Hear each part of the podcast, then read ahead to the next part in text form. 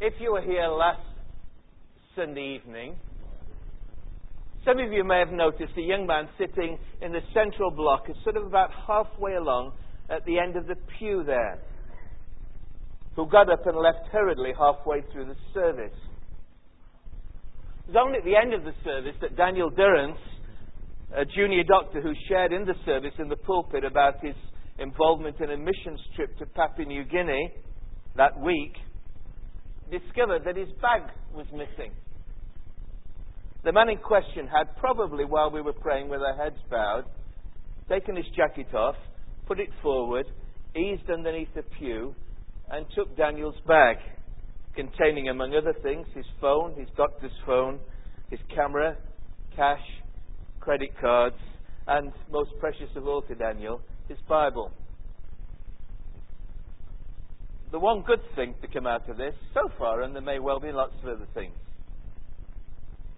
is that it provides a graphic illustration of our theme for this evening as we come to the eighth of the Ten Commandments, which simply says, You shall not steal. Now, I expect most of us, if not all of us, I hope, are upset by what happened, and none of us, I hope, would do such a thing. Looking carefully to say that.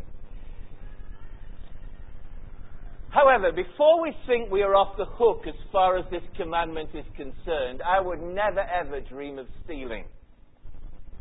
Let me relate, relate another true story which was reported a month ago on April the 28th and was kindly sent to me by a member of the congregation. I always appreciate when people think that will make a great story for the sermon that's coming up. The headline and story, you may have seen it, was as follows, and I read it to you. Villagers strike it rich as they discover cash machine is doubling their money. The villagers of Wooler were still wearing broad smiles yesterday as they fondly recalled Golden Wednesday. It was only seven days ago, but it was the busiest night in living memory, and they'll be talking about it for years to come. It was the night that Barclays Bank cash machine in the Northumberland village paid out twice as much money as every customer asked for. News travels fast in rural communities. Within an hour, there was a queue the length of the high street. One woman arrived at the machine by taxi in her nightdress and curlers. This extraordinary bonanza was caused by the replacement at about 9 p.m. last Wednesday by staff from Securicor of a cassette that contained £10 notes instead with one containing £20 notes. In the two pubs across the road, the talk was of some locals making thousands of pounds from the error. And it quickly occurred to those who had made the withdrawal that they could return after midnight, the start of a new banking day, and do the same thing again. As if queuing for a prize item in the January sales, they began to wait in line once more before midnight. Within hours, the machine had been emptied. It was estimated in the village yesterday that at least £65,000 had been withdrawn. The landlady of the Angel Pub, who asked not to be named, expressed disappointment that she had not joined in the free for all, adding, If only I could have remembered my PIN number.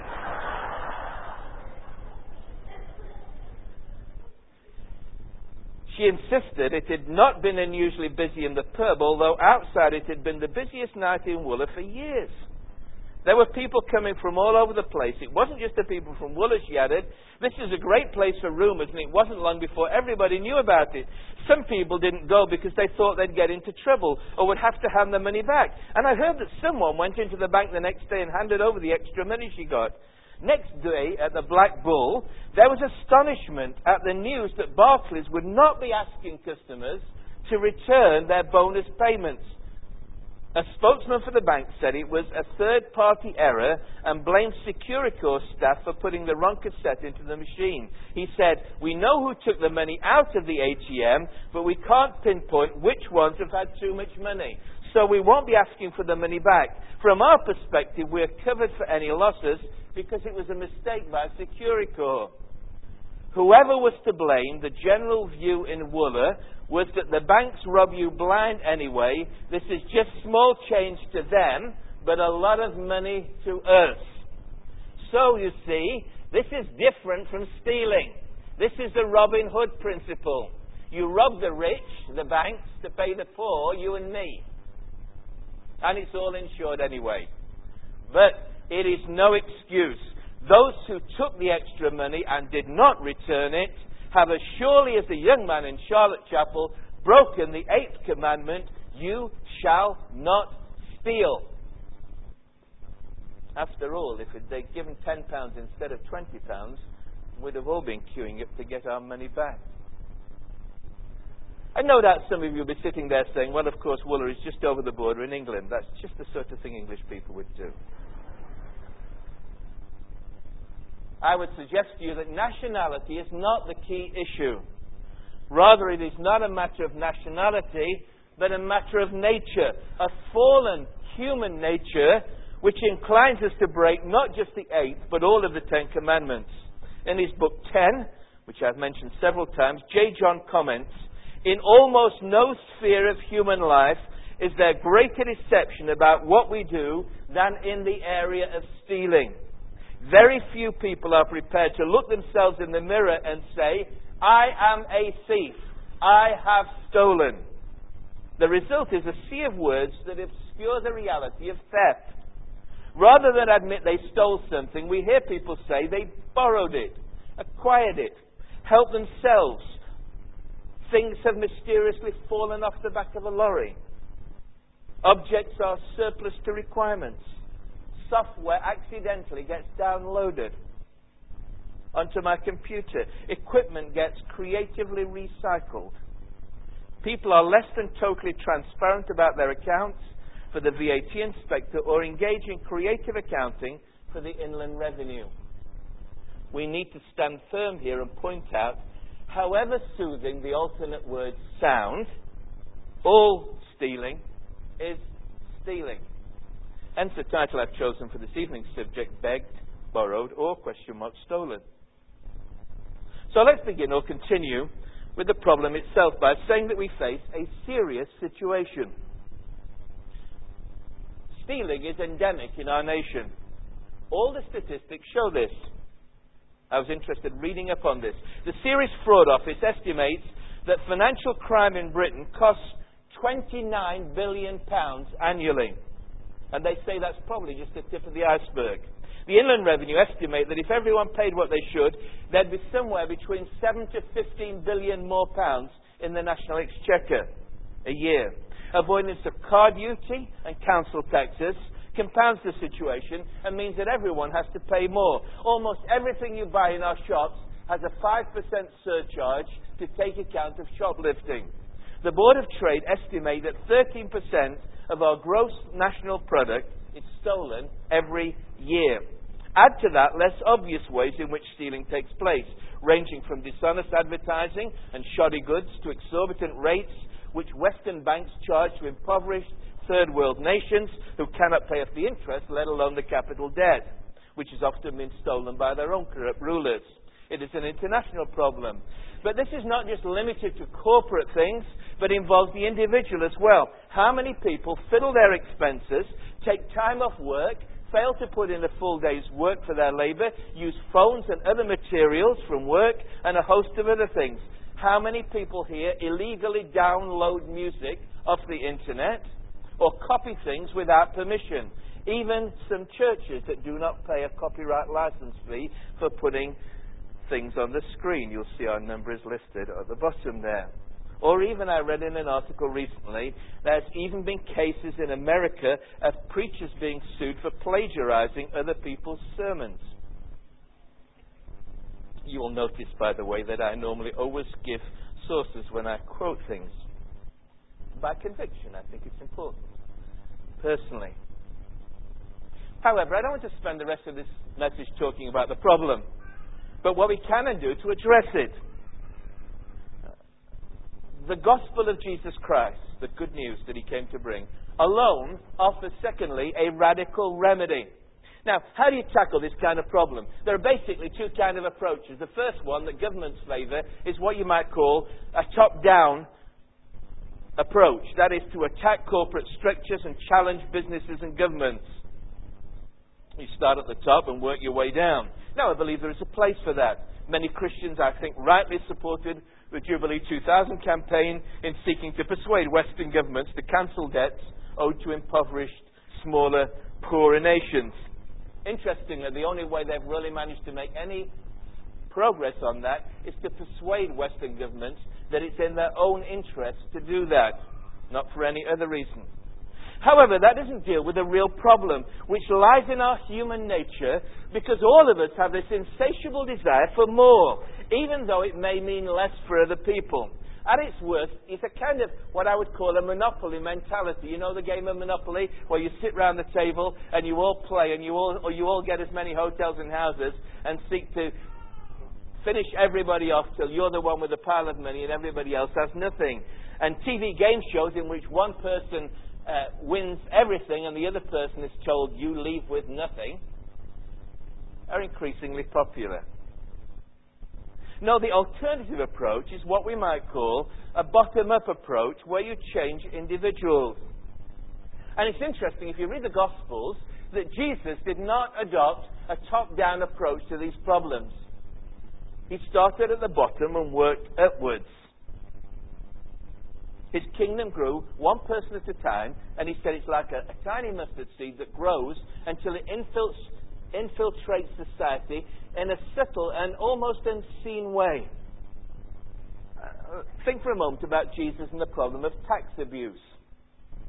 Uh, at the time when Jesus lived, the system of taxation under the occupying Roman authorities placed oppressive burdens on the backs of almost every individual, particularly those at the bottom of the pile.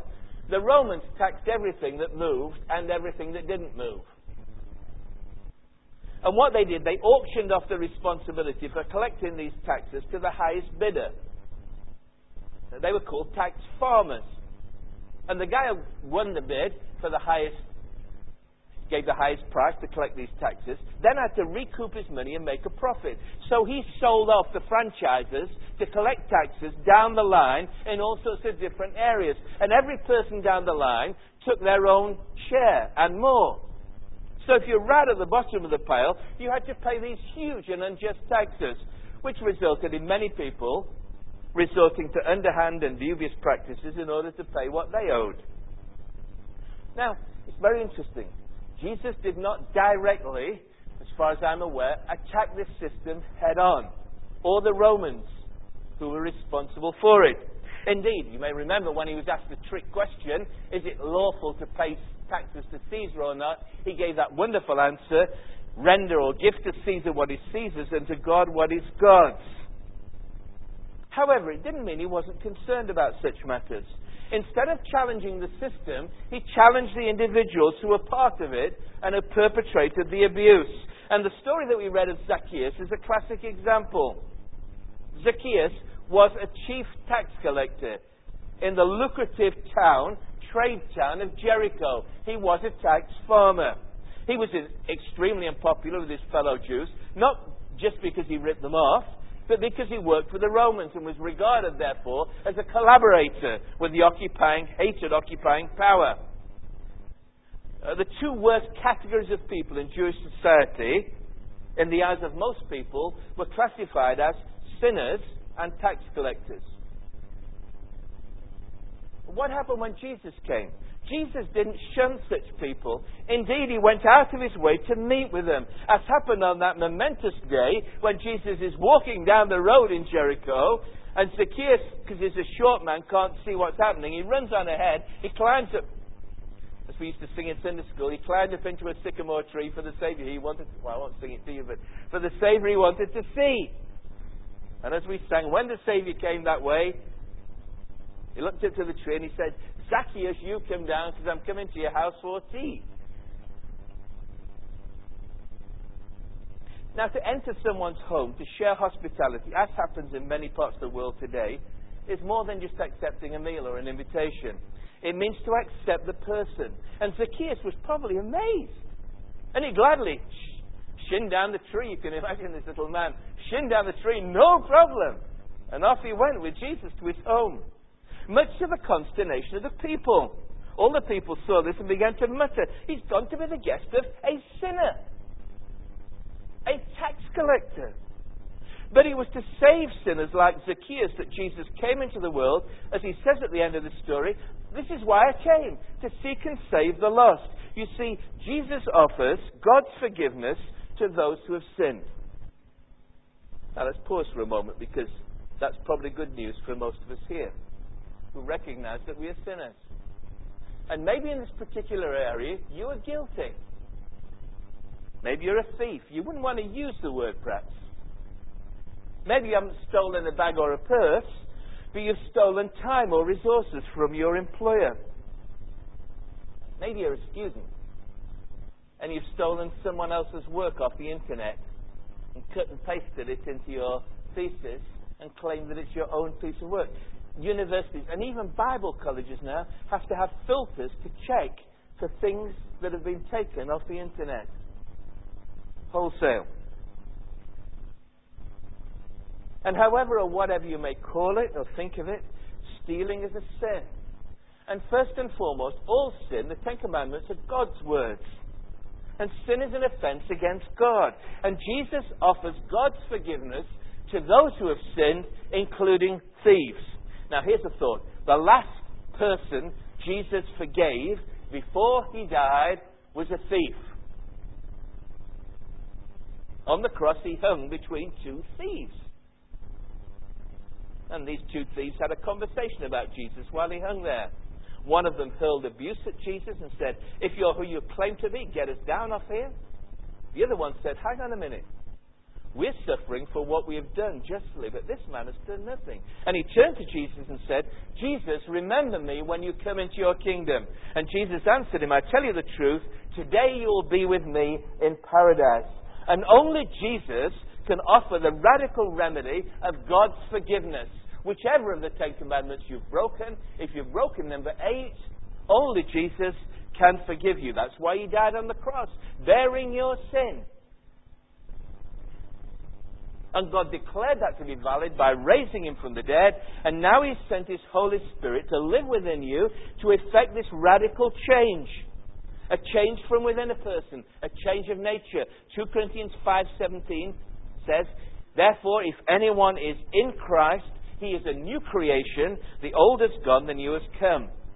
Now, I've got one more point, and it's a bit longer one because this is the important point. Has that happened to you? Are you a new person? I don't mean do you come to church. I don't mean do you mix with Christians. I don't even mean do you read the Bible. I don't even mean do you pray. I mean, do you know what it is to be forgiven by God, to have become a new person, and that God the Holy Spirit is living within you? And if you say yes, my third point is this. If that is the case, there will always be an observable outcome. You'll be able to see the difference. You see, the visit of Jesus to his home had this remarkable effect on Zacchaeus. He stood up and declared, Look, Lord, here and now I give half my possessions to the poor. If I've cheated anybody out of anything, I'll pay back four times the amount. Given the kind of person he was, the reputation he had, the way he lived, this was absolutely astounding. So, what caused him to make such a costly commitment?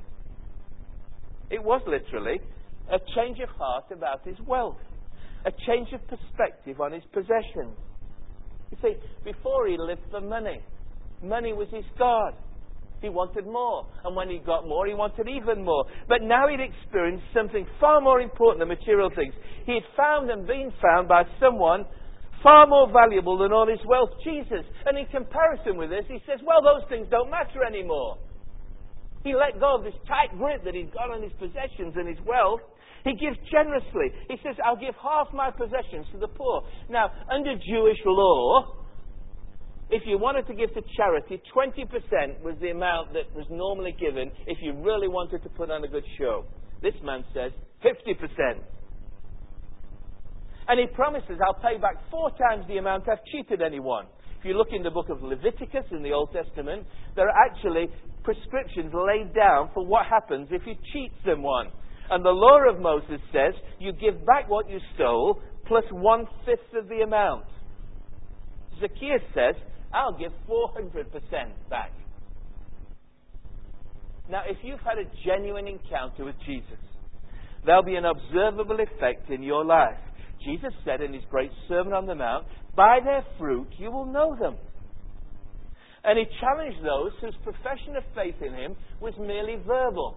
He said, Not everyone who says to me, Lord, Lord, will enter the kingdom of heaven, but only he who does the will of my Father who is in heaven. Matthew 7, verses 20, verse 21. The question is, as we've been singing and thinking this evening, is Jesus Lord of our lives?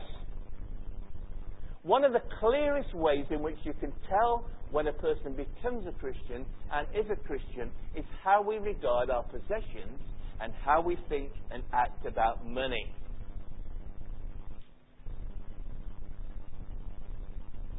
And when you become a Christian, there may be things you've stolen that you need to pay back or restore. We need to return what we have stolen.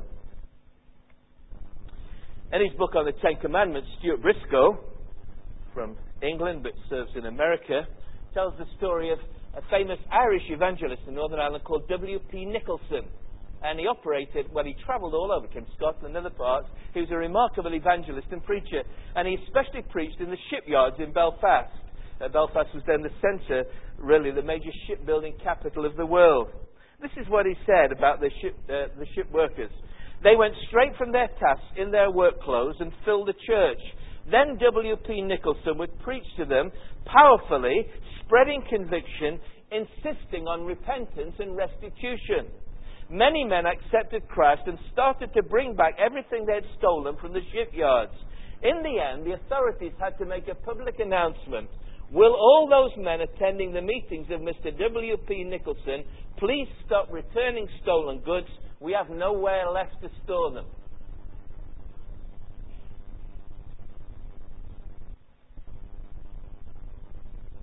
Now, maybe God has spoken to you this evening, He's touched some of the things we've talked about.